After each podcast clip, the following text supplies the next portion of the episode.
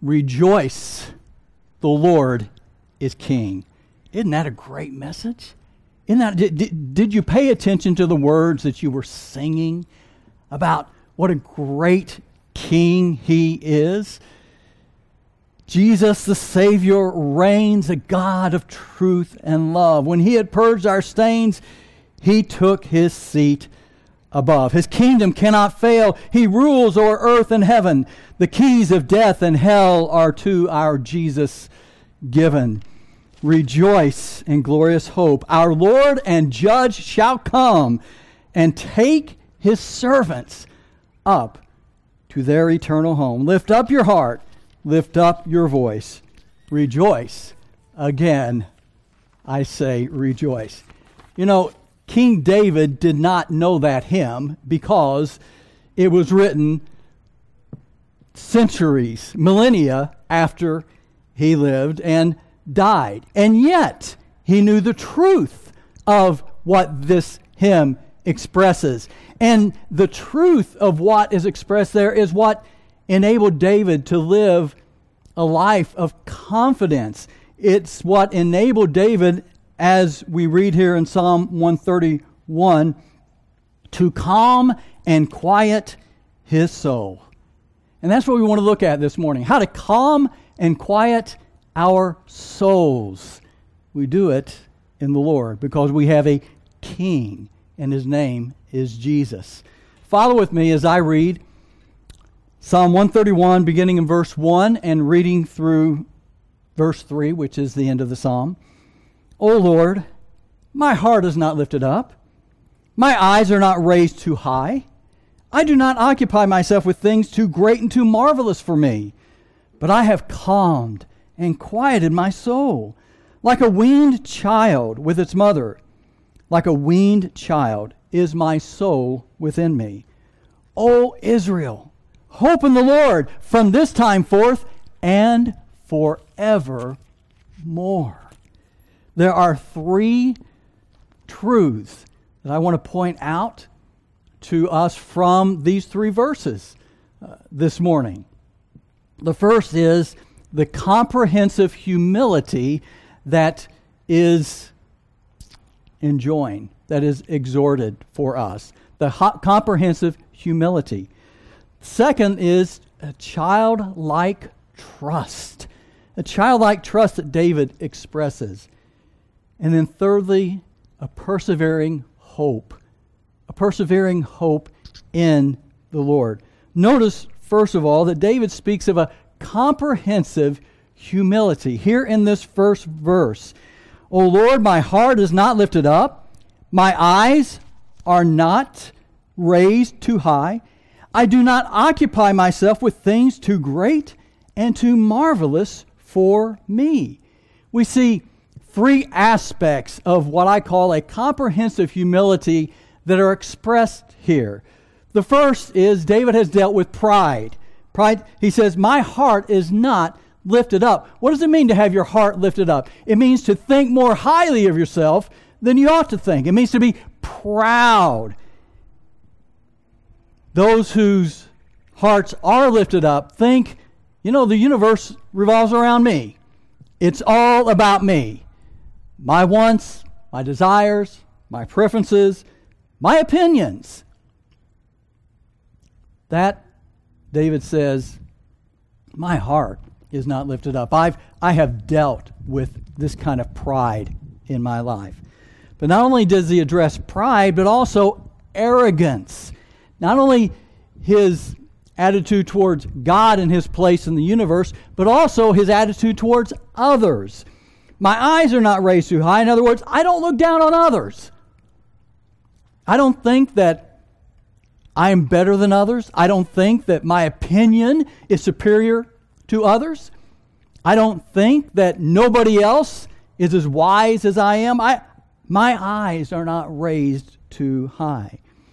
And then the third is his attitude, not just towards his relationship with God or his place in the universe, and not just his attitude towards others, but his attitude towards life in general. He was not discontented. He had dealt with discontentment.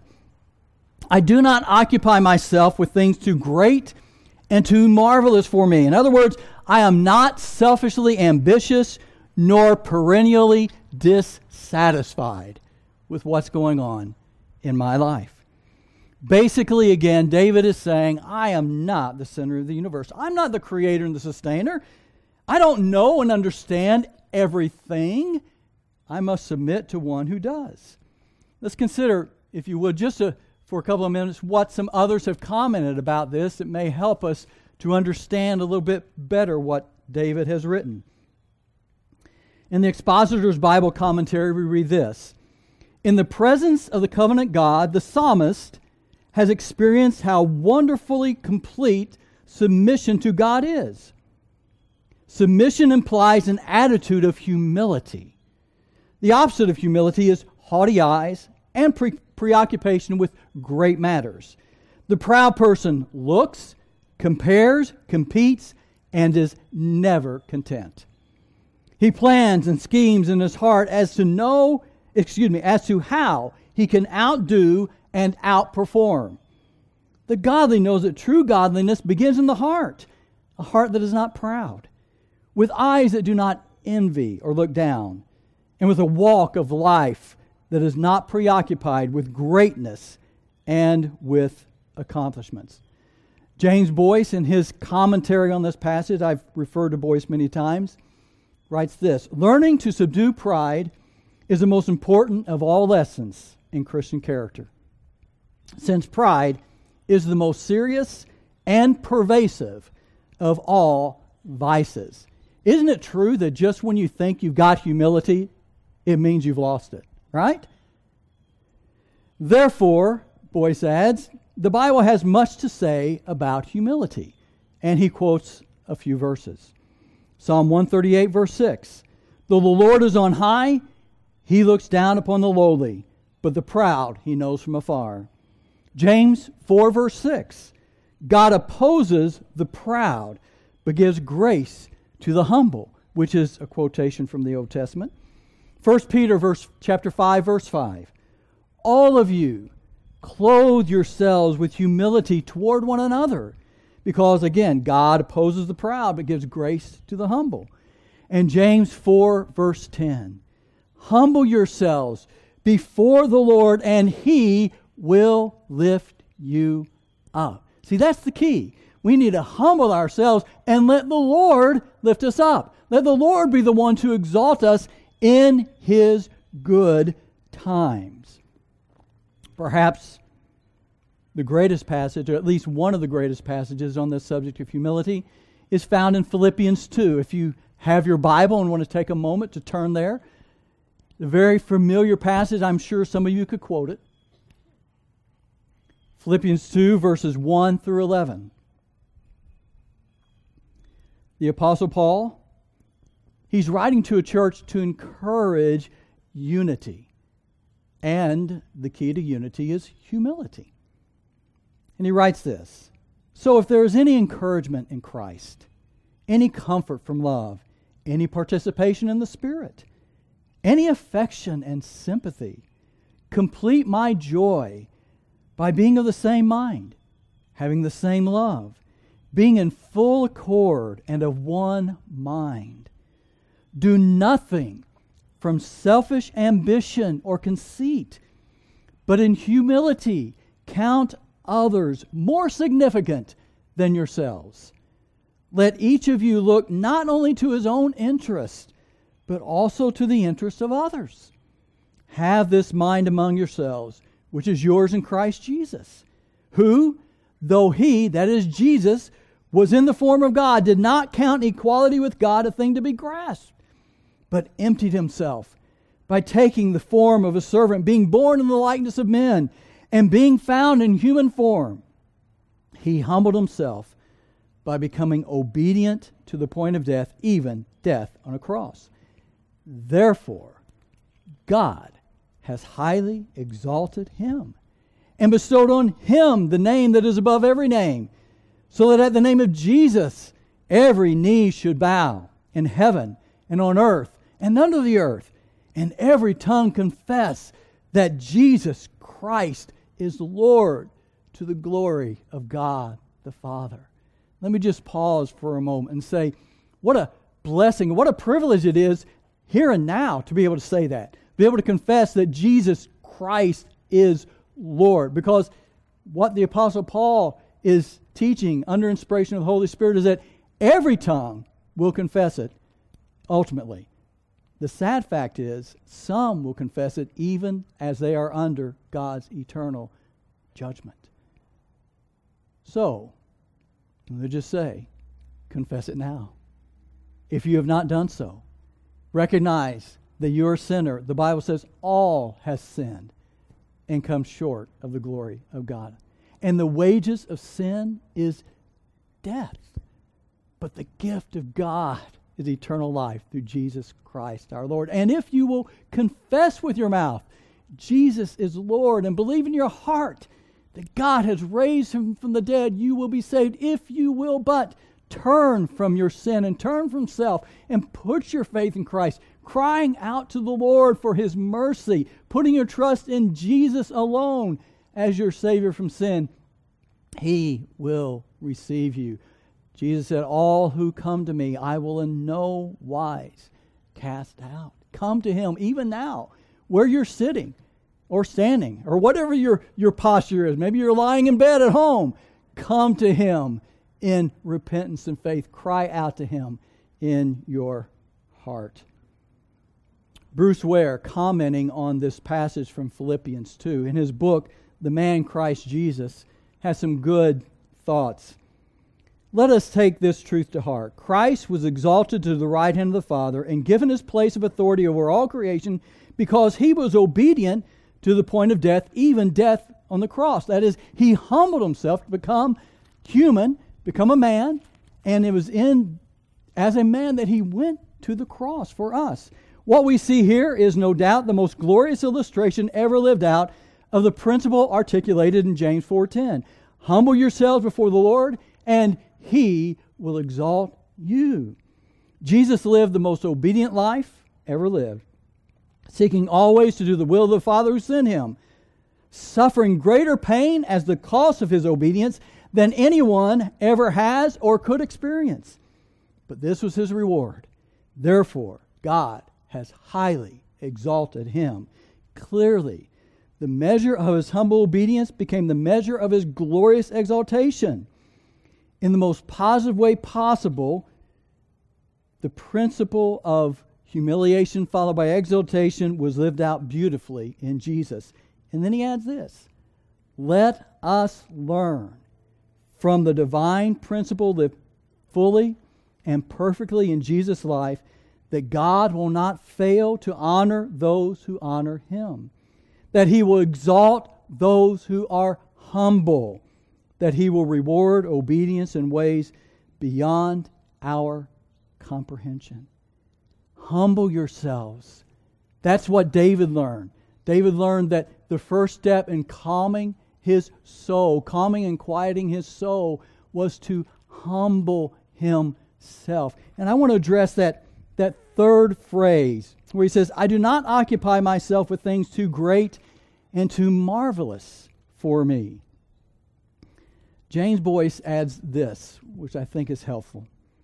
What David seems to be concerned about in this verse is not so much the accomplishment of great deeds, but rather peering into the hidden purposes of God, which is what the words great matters and things too wonderful for me in the N I V usually refer to in the Bible. He is saying he had learned that he did not have to understand everything God was doing in his life, or know when he would do it. All he really had to do was trust God. You ever find yourself asking, Lord, why? Lord, what are you doing? What is going on here? What is it with this pandemic? Lord, what's what are you doing here? Do you ever find yourself asking that? Maybe about international things, global things, or maybe just about things in your own life. Boyce adds, we do not have to understand all God is doing in our lives or in our world, but we do need to trust him completely.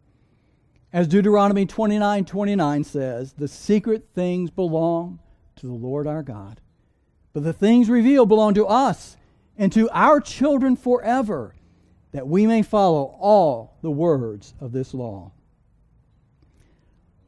Although we need to learn what God has revealed in the Bible for our instruction and obey it, beyond that, we need to trust God completely for the wise ordering of our lives.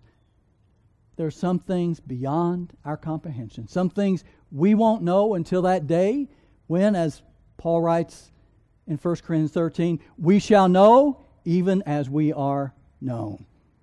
We're going to have to wait for some of that knowledge. But then that leads us to the second point, a childlike trust. Notice in verse two, but I have calmed and quieted my soul like a weaned child with its mother. Like a weaned child is my soul within me.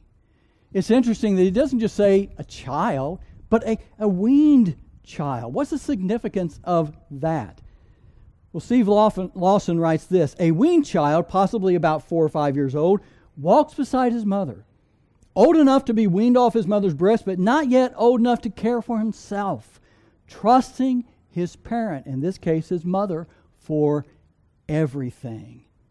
Before he was weaned, David wanted God only for what basically he could get from God, right?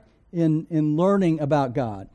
But after that, having learned that God loved him and would care for him, even if it was not exactly the way he anticipated or wanted, he came to love God for God himself. He came to learn to trust God, to walk with God, and believe that God was in control. That's a much better and much more mature relationship. Here's a question. Have you, and have I, learned to love and trust God for himself and not merely for what we can get from him? Have we learned to love the Lord, to obey him, and to trust him even when he doesn't give us what we desperately desire? But have we learned to trust him as a weaned child? Do we have that childlike faith in the Lord? As I indicated, this the main point here is the image of a childlike trust in God. Jesus refers to this in Matthew eighteen, verses one through four. We read this. At that time, the disciples came to Jesus saying, "Who is the greatest in the kingdom of heaven?" And calling to him a child, he put him in the midst of them and said, "Truly I say to you, unless you turn and become like children, you will never enter the kingdom of heaven. Whoever humbles himself like this child is the greatest in the kingdom of heaven." What's he referring to? He's referring to a childlike trust in the Lord. And in Mark ten fifteen, we read this, "Truly I say to you, whoever does not receive the kingdom of God like a child shall not enter it." How do we receive the kingdom of God like a child? By trusting, by not having to have all of the answers, by not having to, to necessarily see everything, but to know that what the Lord says is true, to trust him. Now let me just, maybe as a side note, add a couple of points that I think we know, but need to be reminded of. First of all, there is a vast difference biblically between being childlike and childish. All right? Childlike means we trust the Lord. We, we follow him. We, we have confidence in him. Being childish means we're immature. And we act like babies. We're selfish. We want our way. We have to, it's all about me, right? You, I don't have to tell you. You have children or gr- grandchildren or nieces or nephews. You, you know what little children, when they're acting childish, you know what that is. It's all about me. I've often referred to the property laws of a toddler, you know, and basically everything's mine, right? In, in regards to toys, unless it's broken and then it's yours, all right? That's childish. That's a childish attitude. Sometimes it's been demonstrated in church business meetings. I hope you've never been in one of those business meetings, but I doubt that there are many of us who have not. Childishness. It, my opinion's going to be heard. I want my way. We're going to do things my way. It's all about me.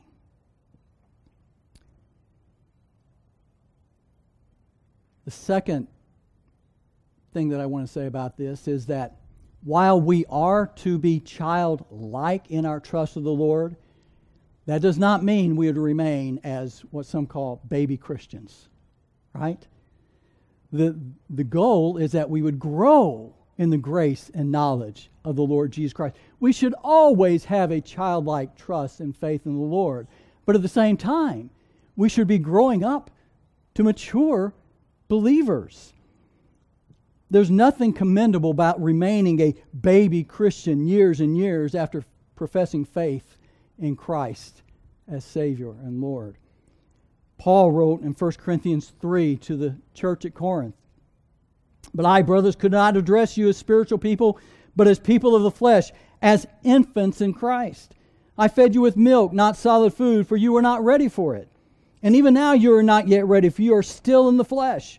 For while there is jealousy and strife among you, are you not of the flesh and behaving only in a human way?"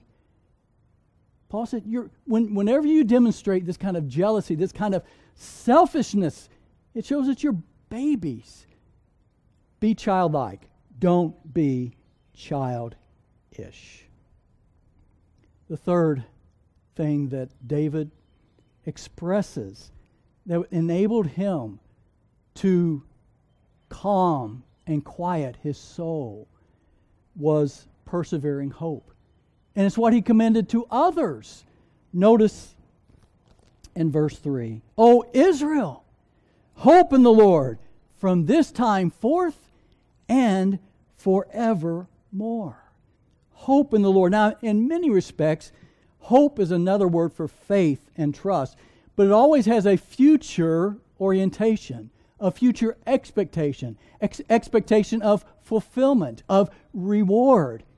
Don't misunderstand the biblical understanding of hope. As I've often said, hope in the Bible is not wishful thinking, all right? Kind of like some are still holding out hope that there's going to be a football season, right? It's not wishful thinking. It's confident expectation. It's future-oriented. God has promised and He will fulfill. And so David says, Israel, hope in the Lord from this time forth and forevermore. This kind of hope is confidence that for those who love God, all things work together for good, for those who are called according to His purpose. That's Romans eight twenty-eight. Here at the end of this psalm, David encourages those who were closest to him, his nation, his brethren, to hope in the Lord, not just now, but from this time forth and forevermore. In other words, he encourages a persevering hope, a hope that does not waver, a hope that does not quit, a trust and confidence in the Lord that is not dependent on the circumstances of life, but one that is constant, one that keeps on keeping on even to the end. David knew that sometimes our hope is battered, right?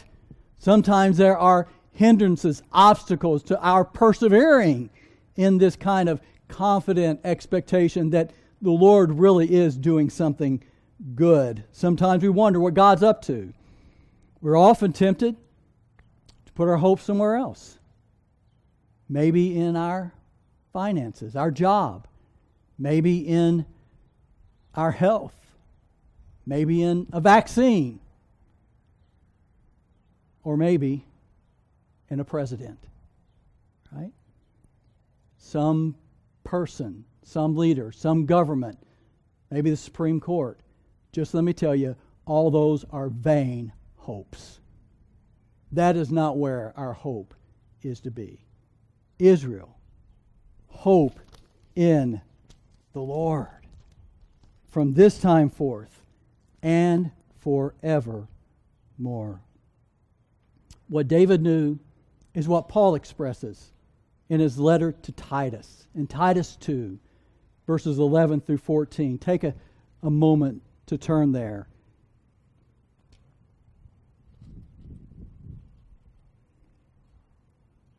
Paul writes, "For the grace of God has appeared," beginning in verse eleven of Titus two. "For the grace of God has appeared, bringing salvation for all people, training us to renounce ungodliness and worldly passions, and to live self-controlled, upright, and godly lives in the present age, waiting for our blessed hope, the appearing of the glory of our great God and Savior, Jesus Christ, who gave Himself for us, to redeem us from all lawlessness, and to purify for Himself a people for His own possession, who are zealous for good works." That's our hope. Our hope is that God will continue to work all things together for good to those who love Him until we meet Jesus, until He comes back or we see Him face to face.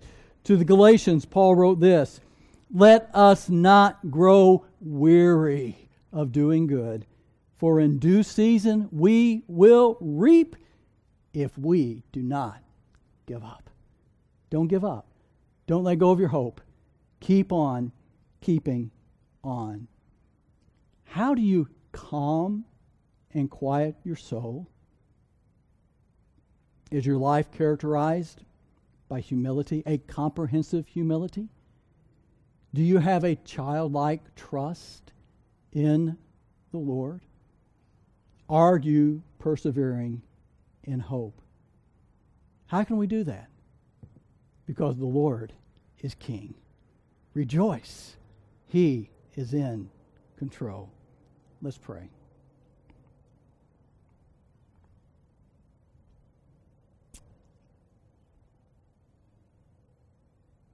Lord, we pray for an abundant measure of your grace, that we may indeed live out what we are instructed to do in this psalm, to follow the example of David who penned this, that we would not, that our hearts would not be lifted up, that our eyes would not be lifted too high, that we would not occupy ourselves, concern our things with are not our business, but Lord, that we would trust you like children, that we have would have a childlike trust in you, and not just for a moment, not just when things are good, but Lord, that we would persevere, that we would hope in you now and forevermore. We ask for your grace to do this in Jesus' name. Amen.